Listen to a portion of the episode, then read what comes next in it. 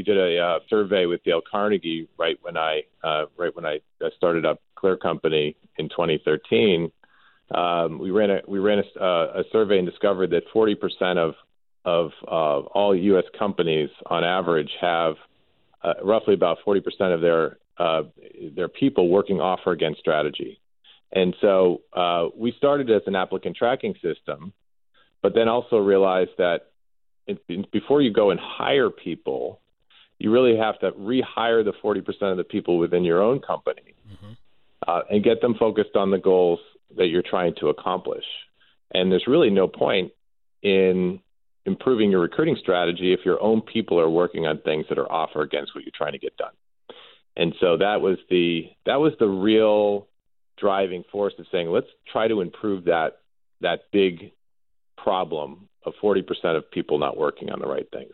And then we also, from there, we went on to discover that there were, you know, once I got really uh, started on on the process, discovered that there were there were really three other really really huge challenges that almost every company faces.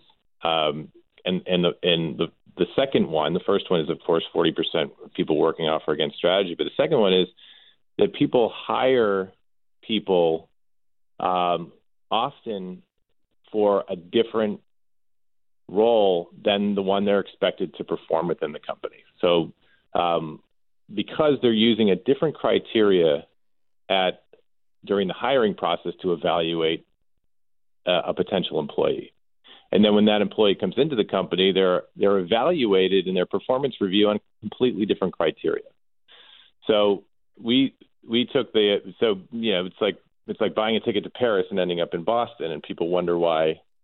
Uh, people wonder why there's turnover, so much turnover at the beginning of of the um, the onboarding process, and it's because of this disconnect. And so, what we did to solve that is we created a performance process that mirrors the recruiting process, and in fact brings the whole performance capability into the recruiting process as a scorecard. So you're evaluating an employee against the same thing during uh, a, a, the candidate experience as you are when um, when you evaluate them against performance. So there's not that kind of gap that happens.